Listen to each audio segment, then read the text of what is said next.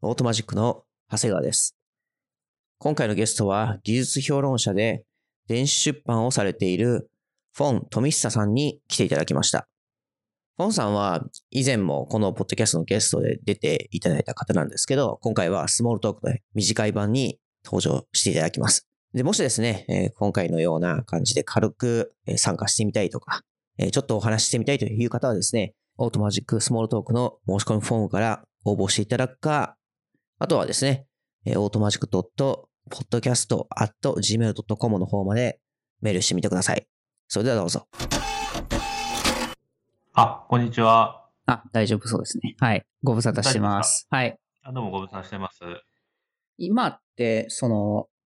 こういったこのコロナみたいな状況になって、その、電子書籍のなんか売れ方とか、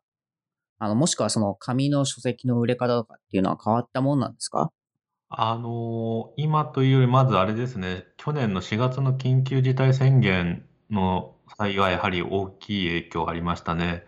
で、まあ、もう分かりやすい例で言うと、書店が閉まってしまったので、はい。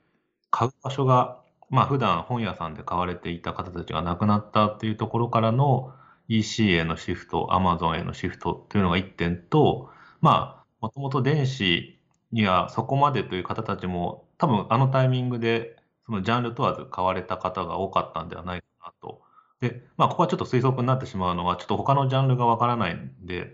ただ、専門書という私どものところで言えば、やはり売上的にもすごく4月、5月、6月というのは伸びた時期でしたね。うん。まあ今も収録してるこの時間って時っていうのはこう、まだ緊急事態宣言。まあちょっとはい前回とは若干空気感も、あの違うとは思うんですけど、あれ、はいその時とまた違う感じなんですかね、今って。あの、まあ、多分前回ほどの何でしょう、跳ねる感じは、あまり私自身は感じてはいないものの、しっかりと伸びているので、あの、まあ、電子出版自体はこの5年ぐらいずっと業界としても右肩上がりではある中で、去年その伸び方が少しドンといったものが、またそれが定着しつつあるというあので、なんでしょう、言葉で言うとフェーズが1個上がったなっていう印象がありまあ、すね。うん。なんかこの調子だと、こう、落ちるっていう感じもしないですよね。なんか若干落ちるのかもしれませんけど、その電子で、電子書籍の利便性とかっていうのにようやく体験できて、それでまあこのままでいいやっていう風に感じる人はおそらく増えてくるんでしょうね。はい。で、改めてやはりその、ちょっと手前味噌になるんですけど、私どもあのリフロー型と呼ばれるようなあのテキスト情報をしっかりしたデータフォーマットで作っていたことが、まあ、あのプログラミング書をはじめとしたジャンルではすごく高評価というか、皆様にご好評いただけていて、うん。そうですよね。あの、スクリーンサイズに依存することもないので、いやリフロー型の方がまあ読みやすいっていうのはありますよね。まあ、逆に図鑑とか、ちょっと図解系が、そういう意味ではちょっと固定型で出てたものとかは、あれって思われた方も、まあ、正直いたとは思います。はい。その、まあ、本を消費すると。本を読む、本をまあ使う。まあいろんなこう表現はあるのかもしれませんけど、その本のはい。関わり方っていうのは、まあ最初、紙の書籍という風なところがあったと思うんですけど、まあ次第にこう、電子みたいなのもあり、で、さらには、まあ今だと音声も、ようやくこう、火がつき始めた感じもするんですよね。その、ポッドキャストとか、まあ今日ももしかしたら話すかもしれないクラブハウスもそうですし、やっぱりこう、オーディオブックの利便性ってやっぱりあると思うんですよね。なんかページを開かなくても、情報を消費することができる。僕も実際そのオーディオブックっていうものは、あの、だいぶ前から聞いてはいるわけなんですけど、こっちのこの音声で本を消費するっていうことに関しては、どうなんですかねこのコロナとか、まあ、それそれともそのその前後とかで何かこう変わってきてるっていう風な印象ってありますか？なんかこう伸びきっていない感じがするんですよね、オーディオブックって。そうですね。あの、やっぱり、まず日本の電子出版自体が漫画、コミックから伸びているという、ああ、なるほど。まあ、一つの私の考え、仮説があって、どうしても映像、まあ、ビジュアルの部分から入ったところがある中での、オーディオブックって、まず画像がないので、ちょっとミスマッチは大きいかなと。ただ、私どもも実は去年、2020年度から少し新刊というか、新しいオーディオブックを出し始めていて、で、いわゆるビジネスライン、例えば SDGs の解説書であったりとか、あとまあ働き方に関する書籍というのはすごくご好評いただけているので、あの、文字物で入ってきやすいものとか、知識を学べるものは、あの、オーディオブックのマッチはすごくあるなと思ってます。ああ、確かに。僕も読んでるのはどちらかというと、ビジネス書だったりとか、そういうのが多いので、はいうん、確かにおっしゃってるのはそうかもしれないですね。筆者が読んでほしいんですよね、個人的には。結構、 Audible とかで、洋書のオーディオブックとか買うときありますけど、その時に結構高い確率で筆者が自ら読んでるのがあって、でそうするとこう、なんか、文章をただ読んでるだけじゃなくて、こう、ちょっと若干裏話とか、補足的な情報もそこで聞けたりはするので、なんかそういうのがもっとなんか増えると、そこでしかない何かっていうのが生まれるんじゃないかなとは思って、いつもぼんやりは思ってるんですけど。まさにそこを去年初めて実際制作、私がまあ今回担当したんですね。ええあの、オーディオブックのディレクションの部分で、やっうん。ぱりその専門用語の読み方であったりとか、そのイントネーションとか、あの、こちらとしては普通に読めてたはずなんですけど、ナレーターの方が当然 IT じゃない方がするケースもあって、結構そこの手戻りは、なかなか、あの、あ、こういうのってやらないとわからなかったなって、今更ながらに思いました。あーけどまあ、ナレーション、ナレーターの方の方がまあ、当然ながら発声も含めてすごく聞き取りやすいってのもあるので、そう、そうなんですよね。うん、確かにで。聞いたところによると、オーディオブックに関してやっぱりその1倍速、等倍速で読まれることあまりなくて、うん、そうですね。まあ、1はいはい。とか1.4とかになった時に、読みやすい喋り方、まあその開け方とかですよね、がやっぱり普段僕たちがこう喋るのよりもうまいわけなので、そのあたりが、はい、うまくナレーターとしてそのマッチしていくと、オーディオブック自体がより魅力的になっていくんではないかなと思います。読む本というもの自体がこうデジタルになってっていう風なところもありますけど、こう、それと同時になんか考えなきゃいけない部分としては、こう、どういう風にプロモーションとか、あの、うんマーケティングしていくのかっていうところもなんか随分最近変わってきているんじゃないかなと思うんですよね。あの、何年か前だとからはありますけど、まあ俗に言うインフルエンサーと言ったらいいんでしょうかね。まあうちらの業界ではい。もその、ミニインフルエンサーって言ってもいいぐらいの、まあ影響力のある人たちっていますし、ブログメディアに取り上げていただくみたいなのとかはありますけど、どうなんでしょうなんかこう、他のやり方とかのも出てくるんでしょうかね。なんかこう、ブログにしても、まなんというか、数年前に比べたらやはり読まれるメディアになってるのかっていうと、そうでもないような気がしてきてますし、ツイッターにしてもはい、多くの方が使っているという意味では事実、いい配信メディアかなとは思うんですけど、一方、もう飽和状態っていうところもありますし、あー結局、なんだろうな、ある程度インフフォロワーが多い誰かにリツイートか何かされない限りは爆発的に増えることもないっていうのもあったりもしますし、はい。なんかうまく自分たちの伝えたいことを伝える媒体としては、ちょっと難しくなってきてる、いるのかなっていうのが僕の個人的な印象なんですけど、今の時期に合う、こうなんか本の伝え方っていうんでしょうかね、本の魅力を多くの方に知ってもらうやり方っていうの、なんか新しい模索とかっていうのはされていらっしゃいます？そうですね。あの、前回、あの、お話ししたときに先行発売の話をしたかもしれないんですけれども、あの、デジタルファーストでやるっていうのは一つ、今の時代にはすごくマッチしているなと思うんですね。まあ、その理由としては、やはり立ち読みができなかったり、中身がわからない中で、で、電子でまず先に出しておいて、電子を読まれる方がそこで、まあ、電子読む方はネットにもすごく親和性高い方が多いので、評判を上げていただけるというやり方が出てきたなというのと、まあ、これの発生というか、従来の紙の本でもあった中身を一部先行でちょっと下に接しておくっていう、このやり方はこのコロナ禍では特に本屋さんで見れなかったり、現物わからないっていう中では、ネットにとにかくアテンションを上げていく、プレゼンスを上げていくっていうことが、多分大事によりなったなというのは感じますね。まあ、技術書はちょっと違うかもしれませんけど、その、例えばそのビジネス書とかになってくると、息が長いような気がするんですよね。はいまあ僕がやってやってるようなその技術周りになってくると、まあ1年か2年ぐらい経つと、こう、古くなってしまうっていうのもあるので、なんとなくこう、初速でどう売るかみたいな、どど初速でどういうふうにアピールしていくのかっていうのはすごく重要になってくるかなと思うんですけど、こう、中長期的に価値のあるはい。書籍、爆発的に伸びないのかもしれませんけど、ただ、うんあの、2年、3年後に、この本をプロモーションしたところで、特に古い感じがしないっていうタイプも、なんかあるような気がするんですけど、なんかそういう、ちょっと古いかもしれない。発売日としては古いかもしれないけど、情報としては古くないっていう本を、と出会う機会って言ったらいいんでしょうかね。なんか新しいものはなんかツイッターとか、なんかこう、ウェブっていうものはすごく相性がいいような気がするんですよね。あの、はい新しい情報を手に入れるというのは。でもなんかこう、ちょっと古いとかになってくると、一気になんか見つかりにくくなってきてるような気がして、そこになんかこう、本と、本の機械損失っていうのもあるんじゃないかなっていうふうに感じる時がありますね。そうですね。はい。あの、出会うチャンスという意味では本当その通りで、で、ちょっとこれはまあ後半少し話すかもしれない。イベントにも通ずるものがあって、瞬間的な出会いというよりは、僕今すごくアーカイブをどう残していくかが、あの、必要条件で入れていかないとなと思っているんですね。で、今の古い本だったり、ちょっと時間が経ったものっていうのも、多分こういう本があったっていう何かしらの情報が残っていないと、どんどんどんどん本当消費されていってしまって、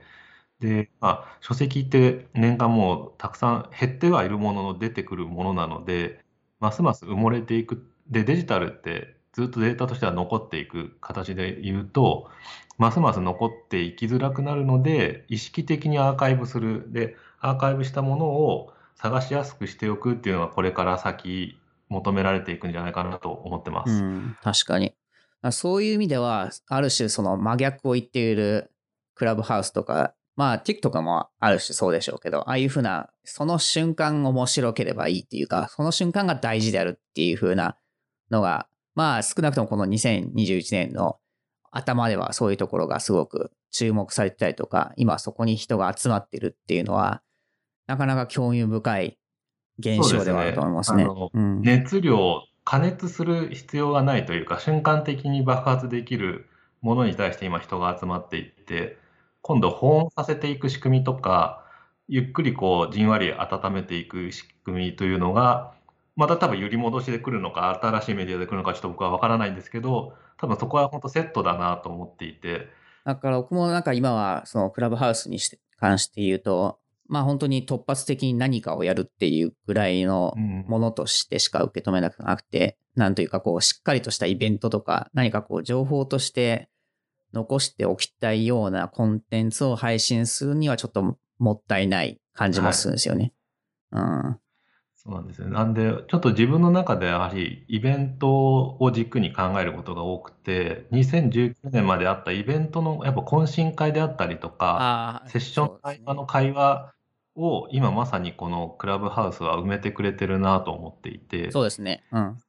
そこのつなぎ方を今度どうしていくのかはまた自分たちの使い方次第だなと思ってああ、ますね。それはそうですね。これはちょうど、あの、昨日ぐらいかな、クラブハウスの方でもちょっと話してた内容とすごく近くて、ちょうどその懇親会の埋め合わせみたいな、その、ズームとかを使ったイベントっていうのは、ある種その純粋に情報をう受け取るとか、その情報に対して何かを返すっていうのには、なかなかいい場所だと思うんですよね。ビジュアルもしっかりしてますし、あの、見やすいですし、あの、その点はいいかなと思うんですけど、やはりこう、イベントの本当の価値って実はその後にある、まあ振り返りって言ったらいいんでしょうかね。懇親会という名の振り返りだと思うんですよね。で、そこが結構ないので、今のイベントの価値ってちょっと半減してる部分もあると思うんですよね。まあ豪華な人がいて、いろんなこう情報を出してくれてるというのはありがたいわけなんですけど、本当の価値ってそれに対してどう思ったのかっていうのを誰かと話す機会かなと思っていて、そういった意味ではすごくクラブハウスみたいなのは相性がいい。あそのある種そのこの垂れ流しで流すっていう意味ではそう Discord と結構変わりないとはいえ、ルームを簡単に作れて、そこに人が入ったり出たりしやすいっていう意味では、まあ、ちょっと違うというか、あの、これはこれで一つの道なんだろうなっていう感じはしますよね。あとこのコロナ禍というみんながちょっと喋りたかったっていう気持ちが実は本当溜まっていて、本当いいタイミングで出てきたっていうのはありそうですね。そうですね。そこは間違いなくそうだと思いますね。これが、なんだろうか、2019年の夏ぐらいに出てても、今みたいなインパクトはもしかするとなかったかもしれませんね。そうですね。家で喋るとか多分そんなしないね、そうそう、しないしとかね。うん。いや別に職場にで喋る人いるしとかね、井戸端会議みたいなのがなくなったわけじゃないですか。まあ別にその変な噂話っていうよりかは、なんか最近どうよみたいなのが全くなくなったと思うので、まあそういう意味ではこういったツールを通して、それを再発見するっていうのは、とても面白いっていう、新鮮な感じがしますね、はい、今の時期だと。うんえー、あと多分安久さんとか僕の世代からするとやっぱりソーシャルグラフが再加熱したのがすごく楽しいんじゃないかなと思ってて数年前まで密だった人で全然音沙汰ない人がまたつながったりとか。確かに。ですねはい。そうですね。それを声を通して再開できるっていうのもなかなか面白いというか。あとあれなんですよね。これはあの誰かが言ってたことですけどこうこうワイヤレスでつながるこのヘッドフォンみたいなこうマイク付きの AirPods とかこういうのがあるのも結構いいなと思ってて、はい、昨日もちょっと、あのクラブハウスで話してた時に誰かがその子供の世話をしながら聞いてますとか家事をしながら聞いてますみたいなことが言ってて、はい、ああ、そうそう、これができるのはちょっと大きいんだよなと思うんですよね。なんかこう YouTube とかになってしまうと、どうしてもこう映像とセットになってしまうので、何かしらこう貼り付いてなくちゃいけないですよね。そうですね。うん、あの制約が増えてしまいますからね、そこに。そう、なんか、はい、そういった意味ではなんか、あの、いいなと思います。し、まあ、それはポッドキャストでもできるので、そこに関してはそれほど差はないものの、うん、まあ、ある種その、だらだらとした空気感みたいなところは、あの、なかなかこう、ポッドキャストどうしても番組っぽくなってしまうところもあると思うので、またちょっと違うと思いますし、はい、参加したければ参加できる。参加したくなかったら参加しなくていいみたいな感じの、うん、あのゆるさはまあ、ありはありかなと思いますね。なんかすごく激しくファシリテーション能力を必要とするので、うん、はい、とかって思う時はありますけど。あとどうしても日本の国民性なのかなと思うのは、その、生真面目に出るときに失礼しますみたいに言いたくなっちゃう気持ちを、今回のサービスがちょっと緩くしてくれるといいなっていう期待はあるんですよね。まだ実際そのやるかどうかはわかんないかもしれませんけど、もしこの本というあの、媒体とこのクラブハウスを交えて何かやりたいこととかやれるかもしれないっていうふうに思ってることって何かありますか？そうですね。あの、まあ、配信の部分はいろいろあるとは思うんですけど、実際例えば書いた書籍に対して、まあ、期間限定なのか永続的なのか置いといても、タイミングタイミングでやっぱりその、ファンコミュニケーションというか、ファンミーティングみたいな形で、先ほどのオーディオブックを書き手の方がちょっと補足するみたいなことは、すごくクラブハウスって向いてるんじゃないかなとは思ってます。わかります。そうですよね。ただその事前の準備という意味では、書き手をちゃんとサポートする。で、そこにもしかすると編集なのか出版社なのかっていうところに、新しい何か仕事の作り方が出てくるかなっていう、ちょっとした期待はあるんですけどもね。僕もクラブハウスはどちらかというとこう、マーケティングツールっていうよりかは、コミュニティを育てるためのツールって言ったらいいのかな？はい、なんか自分のね、自分のソーシャルグラフなり、コミュニティを育てる。まあビジネス的に言うとビズデブ系のツールかなと思うんですよね。あの、うん、今ある関係性をどう深めていくのかっていうのに、すごく長けてるツールだと思う。はい、いうふうに僕は取られているので、うん、なんかさっきおっしゃってるのは、僕も多分同じようなことはしそうだなと思いつつ、どういうふうにこう、うん、作家って言ったんでしょうかね、ライターの方たちをサポートしていけばいいのだろうかっていうのを考えるのも、うん、なんか一つ課題だと思うんですよね。なんか僕はこう趣味でこういうことも、なんかソーシャルで何か情報発信するとかっていうのがもう半分趣味なので、なんか普通にやれるとは思うんですけど、はい、やはりライターであり、デザイナーであり、まあどういった役職でもいいですけど、それをメインとしている人たちなので、どういうふうにこう自分を出していったらいいのかっていうのに、迷いがある方とかってもいると思うんですよね。だからそういった意味では、なんか、サポートできる方っていうのがもしかすると出版社の方なのかもしれませんし、なんか誰かがいるとそういうイベントもしやすくなるかもしれませんよね。うん、まあ、その点で言うと芸能人は本当今回早かったですからね。もう昨日もいっぱい芸能人の楽屋部屋があって、パフォーマンスされる方ができるようになるってことは、そこの部分の仕事の作り方っていうのを逆に言うと、ただサポートだけじゃダメになっていく可能性もありますし、なので、逆にそこを面白がれる人ほどどんどんどんどんこのこういう時代には向いていくんだろうなと改めて思いましたね。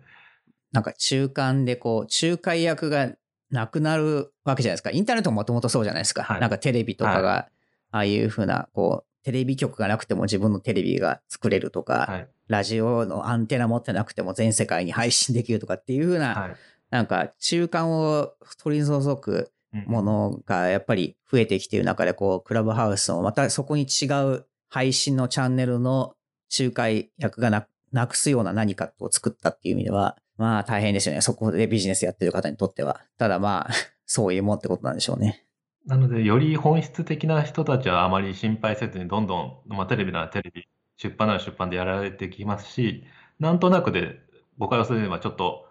うまく乗っちゃってた人たちからすると、まずそぎ落とされるリスクは大きいなっていうのは、まあ、自分に自戒を込めてもあるんですけど、やらなきゃいけないなと思ってますね。そうですね。いや、